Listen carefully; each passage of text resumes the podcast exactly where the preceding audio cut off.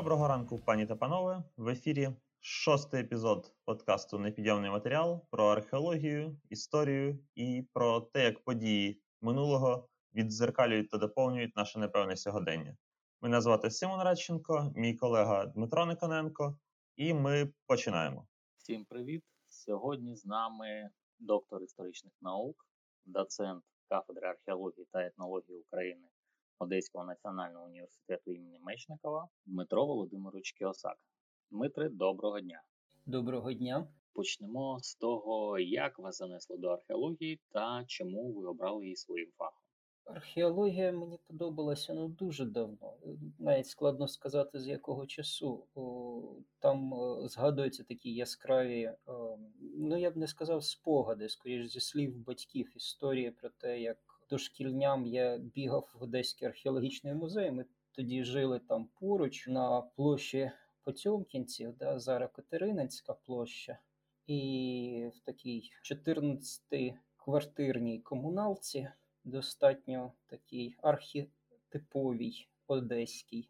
І до археологічного музею справді було близько, і от батьки е, виробили такий прийом, да, що якщо завести дитину в археологічний музей, то він виконує таку собі роль садику. Да, Якийсь час е, можна про неї не турбуватись. Годинки півтори-дві. Тоді, коли от о, треба було вирішувати, куди вступати, то о, вибрав археологію. Тоді вона існувала як окрема спеціальність. Я вступав саме на археологію, що в принципі останні, мабуть, років 10 в Україні о, дивина вчився у таких серйозних дослідників у Володимира Нікіфоровича Станка, у Володимира Петровича Гончугова, і в цілому викладацький склад тоді був ну інакше як блискучий, його складно характеризувати. А розкажіть про себе зараз, які у вас новини, чим зараз займаєтесь? Справа в тому, що за такою вузькою спеціальністю, за так би мовити, специфічною освітою, я камінщик. Я займаюся знаряддями з розщепленого каменю. Здебільшого з кременю в наших краях, але надзвичайно приємні, надзвичайно гарні речі робили там з обсідіану або ще з чогось не менш гарного. Студентом я їздив на практику на пізньопалеолітичну пам'ятку Анетівка, Анетівка 2, на мезолітичне залізничне. Ну і власне думав, що буду займатися саме палеолітом або мезолітом. Але так вийшло, що 11-го року ми натрапили на дві неолітичні пам'ятки час розвідок на південному бузі, на поселення культури лінійно-стрічкової кераміки Кам'яне Завалля і на Бугодністровську мельничну кручу. Якщо Кам'яне Завалля це нова пам'ятка, то мельнична круча вже була відома, але від цього знайти її було не легше, чесно кажучи.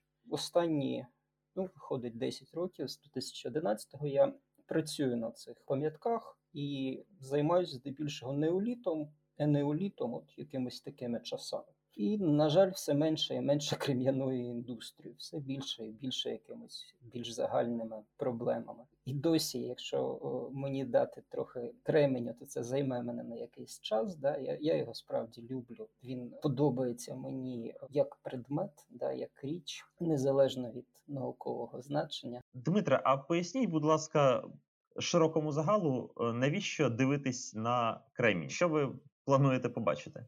Кремінь це криця первисності, це твердий матеріал, найпоширеніший твердий матеріал для знарядь праці. Як е, ми зараз живемо в час пластикових речей, так раніше люди жили у часи, коли кремінь відігравав ну, просто засадничу роль в їх житті, в їх економіці. Виготовлення знарядь з кременю це втрачене мистецтво, яким е, раніше володіла кожна людина. Маленька дитина там 12 місяців вперше е, вставала на ноги, півтора роки казала перше слово, а в два роки знімала перший відчеп. І по-іншому бути не могло. Людина б не вижила, яка не вміє виготовити знаряддя праці. І кременеві речі вони достатньо тривкі, вони добре зберігаються археологічно. Відповідно, вони нас забезпечують відбитком фактично кожної людини, відбитком її діяльності, її особистості у такій своєрідній кам'яній твердій формі. Але так виходить, що все більше треба займатися якимись загальнішими речами, там хронологією, просторовим розподілом пам'яток, проблемами економіки. Да, Ми живемо у часи революційного усвідомлення, що ранній неоліт, богодністровська культура, зокрема в наших краях, він насправді не неоліт що вони не були землеробами і не були скотарями, і ким вони були, ми не знаємо. Тепер наш найраніший неоліт це культура лінійно-стрічкової кераміки. Ну і треба якось призвичаюватись до цієї думки, перебудовувати наративи. Все це дається цікаво, да? але складно останні кілька років. Наративи перебудовуються погано, вони сильно вбудовані аж до шкільної програми так би мовити, звільнитися від спадку автохтонізму остаточно.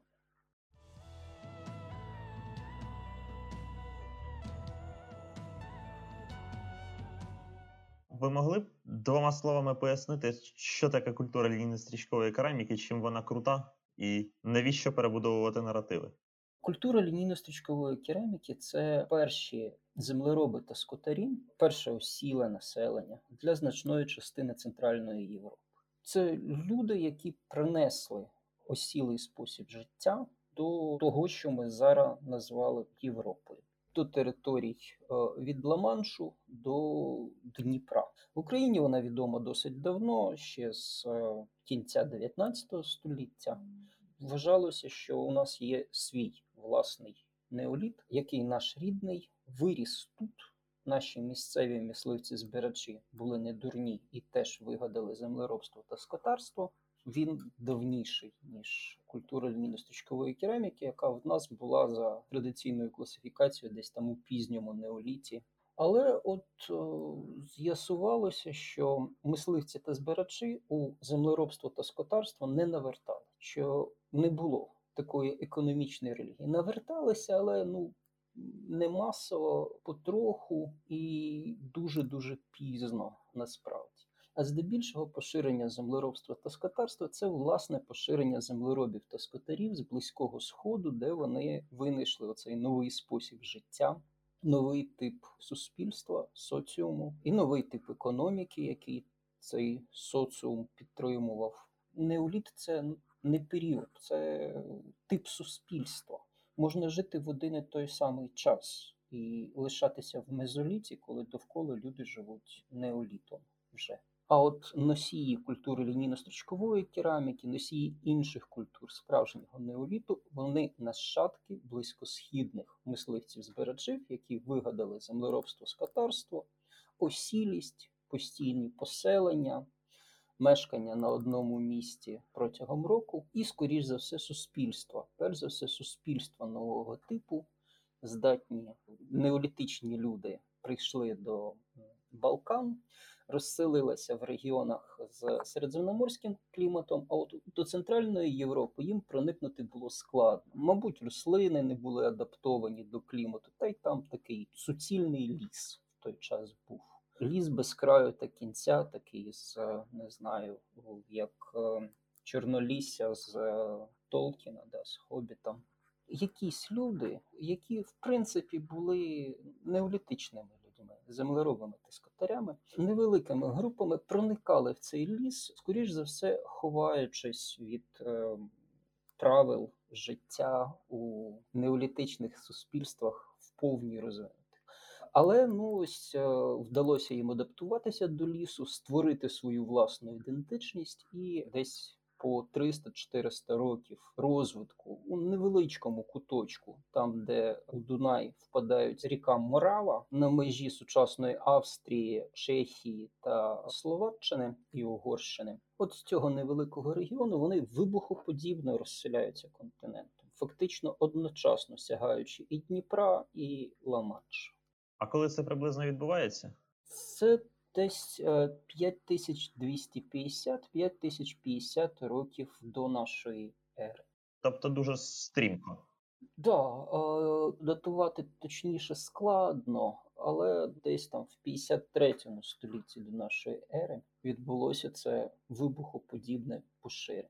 Дивовижним чином вона дуже уніфікована у всіх її частинах велетенську територію. Правда, короткий час. Зараз ми розуміємо, що існувало воно ну, дуже недовго, насправді. Що йдеться не про тисячоліття, а йдеться про століття. Чесно кажучи, важко уявити, як це проходило, як така, як можна пояснити таку уніфікованість культури для того часу. Вочевидь, багато з нас не дуже добре виявляє ті часи, і як справді це проходило, і справді можливо прийшов час для того, щоб передивлятися якісь усталені доктрини. О, те, що ви кажете, воно дуже уяву просто напружує і е, важко уявити в це.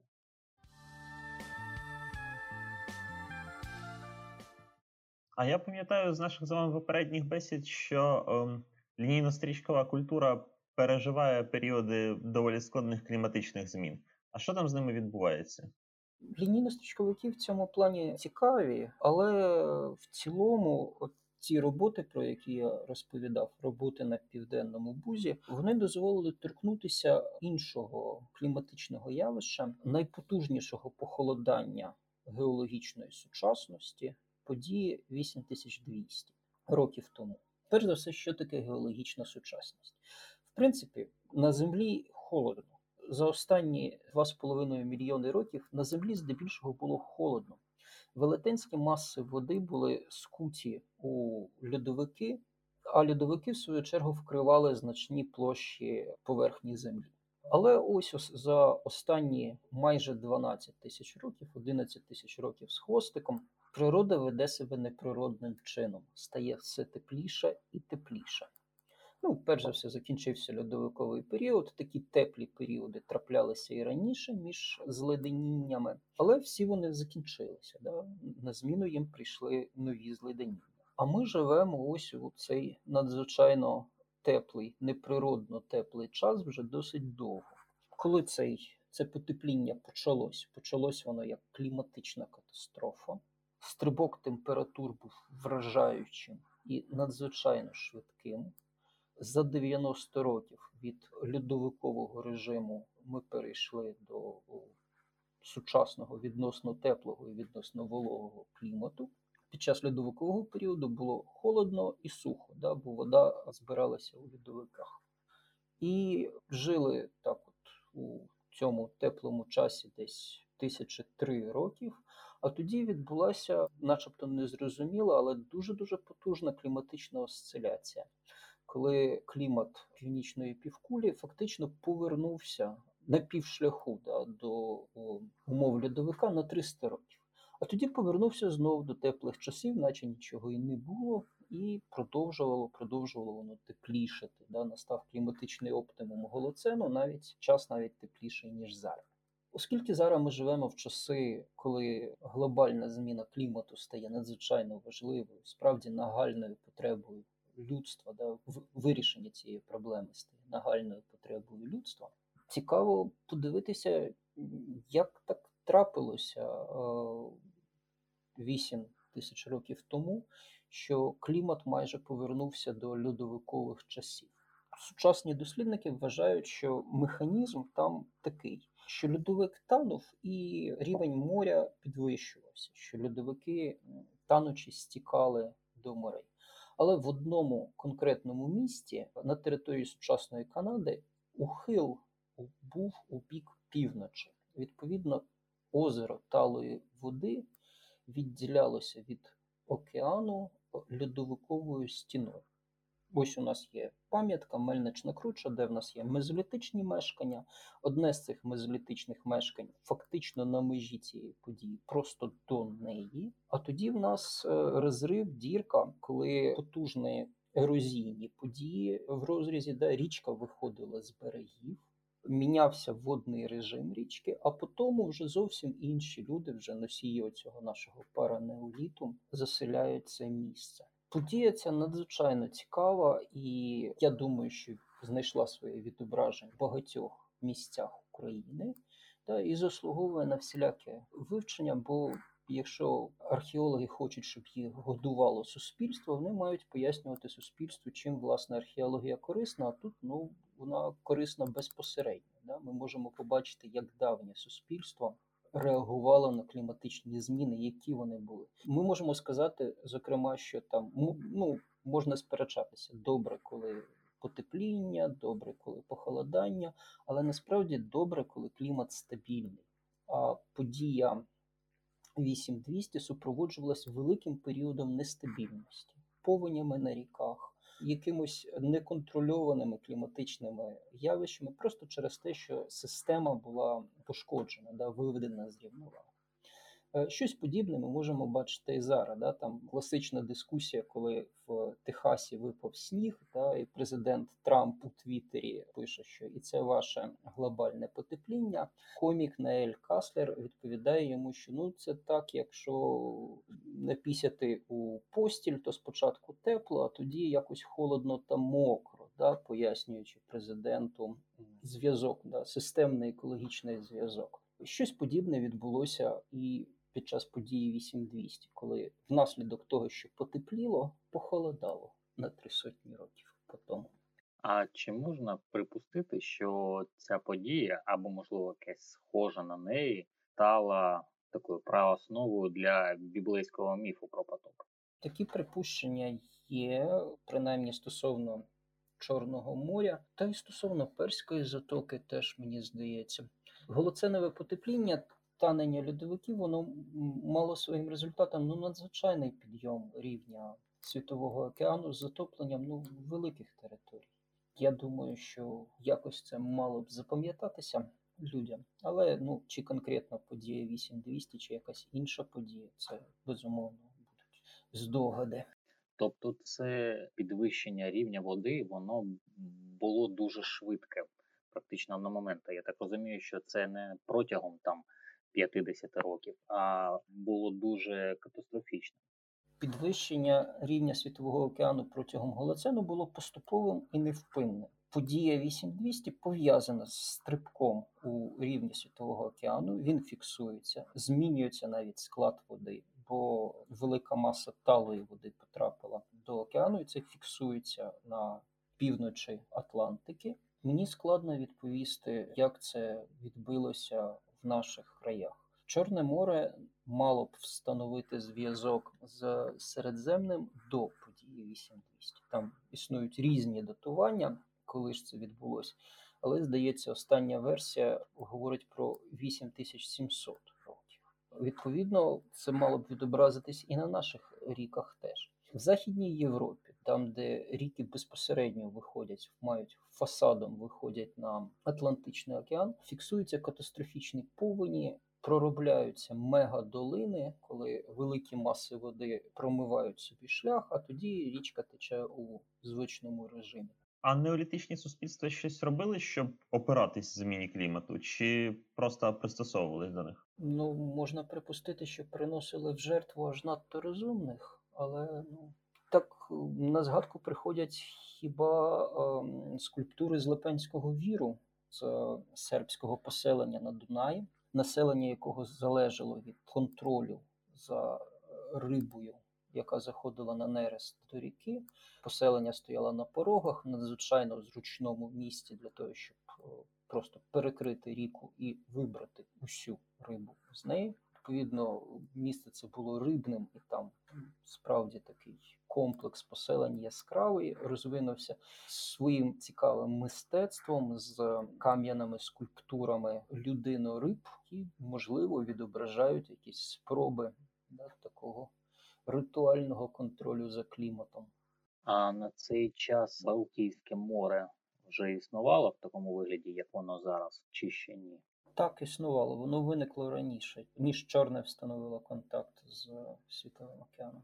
Тобто ця катастрофа затронула і так само і узбережжя, і Балтики. Так, безумовно. Це похолодання, воно читається у різноманітних типах палеокліматичних джерел, проксі, фактично по всій Європі. І в такій досить континентальній Росії воно теж є, воно теж відчутне.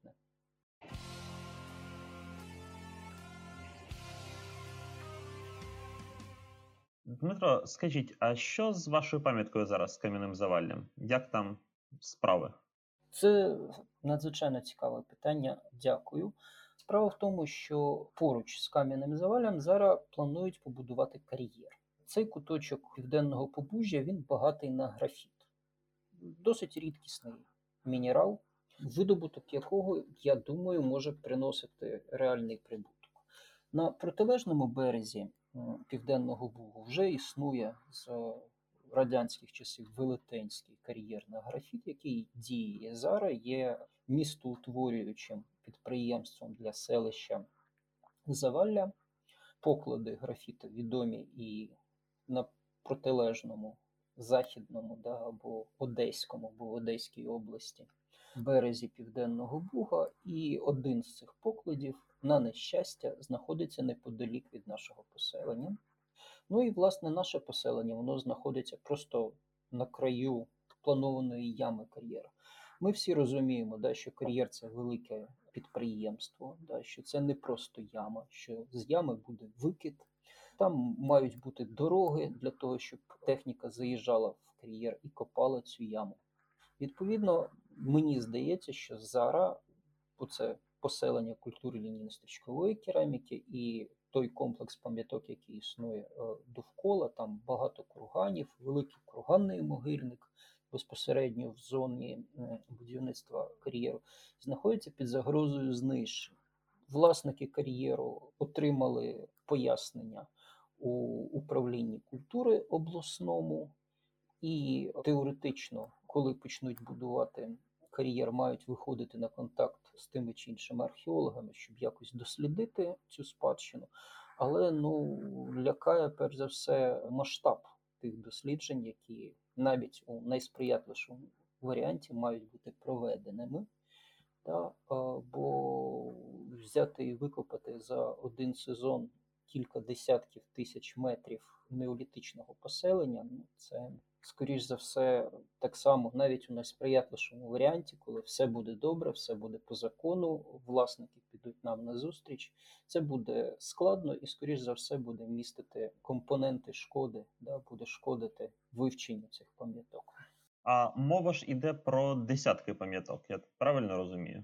Мова йде про так з десяток курганів, про черніхівське поселення, про поселення трипільської культури і про культурно е, і про культуру лінійно-стрічкової кераміки. Про це ось найперший неоліт України. З цього поселення походять чи не найдавніші е, прямі свідчення того, що на Україні люди займалися землеробством та скотарством, знайдені обвуглені рештки пшениці, ячменю з датою 5250-5050 років до нашої ери. І от, власне, ця пам'ятка, яка досить велика, вона значною мірою потрапляє у зону руйнування внаслідок будівництва кар'єру, що ну, не може не викликати е, занепокоєння. Остання е, розмова з представником власників кар'єру полягала в тому, що все буде нормально, що все буде добре, кар'єр будемо будувати не зараз, через три роки. Але мені здається, що навіть три роки мені буде замало для того, щоб нормально дослідити, викопати ці пам'ятки. Дуже б не хотілося копати їх під гуркіт бульдозерів, да, які будують кар'єр просто слідом за нами. Да? І це найкращий варіант, який, який здається, є можливим. А ці пам'ятки вони знаходяться на обліку офіційно. В Одеській області реєстр дуже довго не оновлювався. Знайдені вони в 2000-х вже. В реєстрі знаходиться одне з них трипільське поселення Кам'яне Завалля 1, яке якраз розташовується ну так на пристойній відстані від е, кар'єру. Низка інших поселень ми їх виявили. Е, про це повідомили управління охорони. В управлінні охорони про них знають. Вони е, видали власникам кар'єру викопіювання з наших звітів про ці пам'ятки. Але ну тут розумієте, ідея про те, що охороняти треба тільки ту пам'ятку, яка має номер, нагадує ідею, що якщо в людини немає паспорта, то її можна вбивати. Ніхто ж не знає, чи людина це, якщо в неї паспорта немає. Е, відповідно, охороняти їх е, слід в будь-якому разі. Так, звичайно, але ми знаємо, як працює бюрократична машина. Ось, І це не завжди добрим чином відрізняється і е, якось відбувається на охорону пам'яток, як галузь, в принципі, і на стан самих пам'яток. А хоча б може перелік е, ще нововиявлених пам'яток, чи така документація також не створювалася для цих пам'яток. Кам'яне завалля ми виявили 2011 року. Шамраї Олександр Сергійович Пересунчак опублікував 2012-го, і відповідно теоретично якісь зміни у перелік пам'яток мали б вноситись. Існує онлайн-кадастрова карта України, яка відображає стан тих чи інших земельних ділянок. І теоретично ділянки, на яких є пам'ятки, е, приватизовуватись не мають, вони не мають ставати приватною власністю. Але через те, що багато пам'яток ем, висять у повітрі, да, не взяті на облік. Просто ну, на очах з жахом бачиш, що територія, по якій ти ходив, план якої ти складав, ти знаєш, де там який матеріал, як ця територія розпайовується, і ти вже власне знаєш прізвище власника. Да? Е, що наступного разу, коли ти вийдеш на цю пам'ятку, тебе може зустріти забор, е, собаки, е, хазяїн з рушницею і питати, що ти робиш на моїй землі, вона моя. І ну, я думаю, що це проблема не тільки Одеської області, але є безпосередні пам'ятки, які я знаю, на яких я працював. Є таке поселення Гетьманівка, наприклад, Трипільське в Савранському районі, яке взяте на облік, яке має номер, але взяте на облік трошки північніше від того місця, де воно розташоване. Насправді це трипільське поселення на розвиненому етапі часто мешкають на плато, де ну, не очікуєш насправді поселення. Того, я думаю, фахівці з охорони культурної спадщини думали, що воно ближче до річки, там, нижче за схилом, коли брали його на облік. Ну і власне от дивишся на кадастрову карту і розумієш, що на це поле вже буде складно виїхати. Ми там 11-го року знайшли орнітоморфне брязкальце, пташечку з глини з трипільського часу. Зробили її рентген і з'ясували, що там всередині є кульки з глини, да, що це справжнє брязкальце. Тоді там на поверхні читалися рештки площадок, багатий підйомний матеріал, багато знахідок цьому поселенні. Але от чи можна буде повторити цей е, виїзд да, настільки ж безперешкодно? Я не впевнений зараз, коли там досить значна частина цього поля вже стала приватною власністю. А яким чином можна було б вийти цього цієї ситуації з кар'єром? Як ви вважаєте, який оптимальніший варіант? Бо я особисто думаю, що без перенесення в інше місце важко буде зробити правильно все. Я думаю, що ну, власники кар'єру, перш за все, мають усвідомити, що мова йде не про ну, короткочасну акцію з розкопок там за місяць чи за два. Що для того, щоб дослідити все, що є е, в зоні цього кар'єру, потрібні багаторічні дослідження можливо, краще буде зробити цю ситуацію явною, да, проговорити разом з археологами, як розташувати цю дорогу, щоб не, вона не шкодила культурній спадщині. Але ну, на цьому етапі ми маємо запевнення, що все буде нормально. А як саме нормально, ну, хотілося б знати все-таки конкретніше. Не, хотілося б знати, в кого буде нормально. Так, да, це питання теж приходить до мене час від часу. Я знаю, до прикладу, що в Західній Україні зараз заплановано доволі масштабні рятівні розкопки під будівництво автострад, які і триватимуть три роки, і буде залучена величезна кількість людей, розкопки, які запрошують всіх волонтерів, які тільки можуть. А щось подібне можливо, ну хоча б на завалі, або в принципі може бути масовою практикою в Україні. Мені б дуже хотілося, щоб це було масовою практикою в Україні і трапилося в завалі. Пам'яток там багато, пам'ятки на будь-який смак. Там, крім неолітичної команди, безумовно, ще потрібна буде курганна команда, команда Черніхова знавців, команда Трипіллі знавців. Е, роботи ну, надзвичайно багато, якщо кар'єр буде реалізовано в тому самому обсязі, який заплановано. Е, я сподіваюся, що це можливо да, е, в Україні, але поки відомості про успішні приклади приходять з західної України, з якогось конкретного, досить обмеженого регіону, там колеги зі Львову виявили, до речі, будинок культури лінійно-стрічкової кераміки, перший на теренах України, повністю відкритий завдяки рятівним роботам під автострадом. Як це буде в нашій частині України на межі Одеської та Кіровоградської області? Ну мені складно поки уявляти. Ми будемо працювати над тим, щоб це відбулося. Зараз, коли я е, розповідаю це вам, це те, що я можу робити для того, щоб все-таки ці пам'ятки були вивчені. Будівництво кар'єру відбулося у цивілізований спосіб. Зрозуміло. Дякую, Дмитре. Дякую за надзвичайно цікаву бесіду. Я думаю, що саме тут ми і завершимо на напівоптимістичній ноті. У нас в гостях був Дмитро Кіосак, доцент Одеського національного університету імені Іллі Мечникова. Дуже оригінальний, цікавий та е, ерудований дослідник всього всієї української кам'яної доби. І підписуйтесь на непідйомний матеріал, слухайте нас, дивіться, слідкуйте за нами в соцмережах нової археологічної школи. На все добре!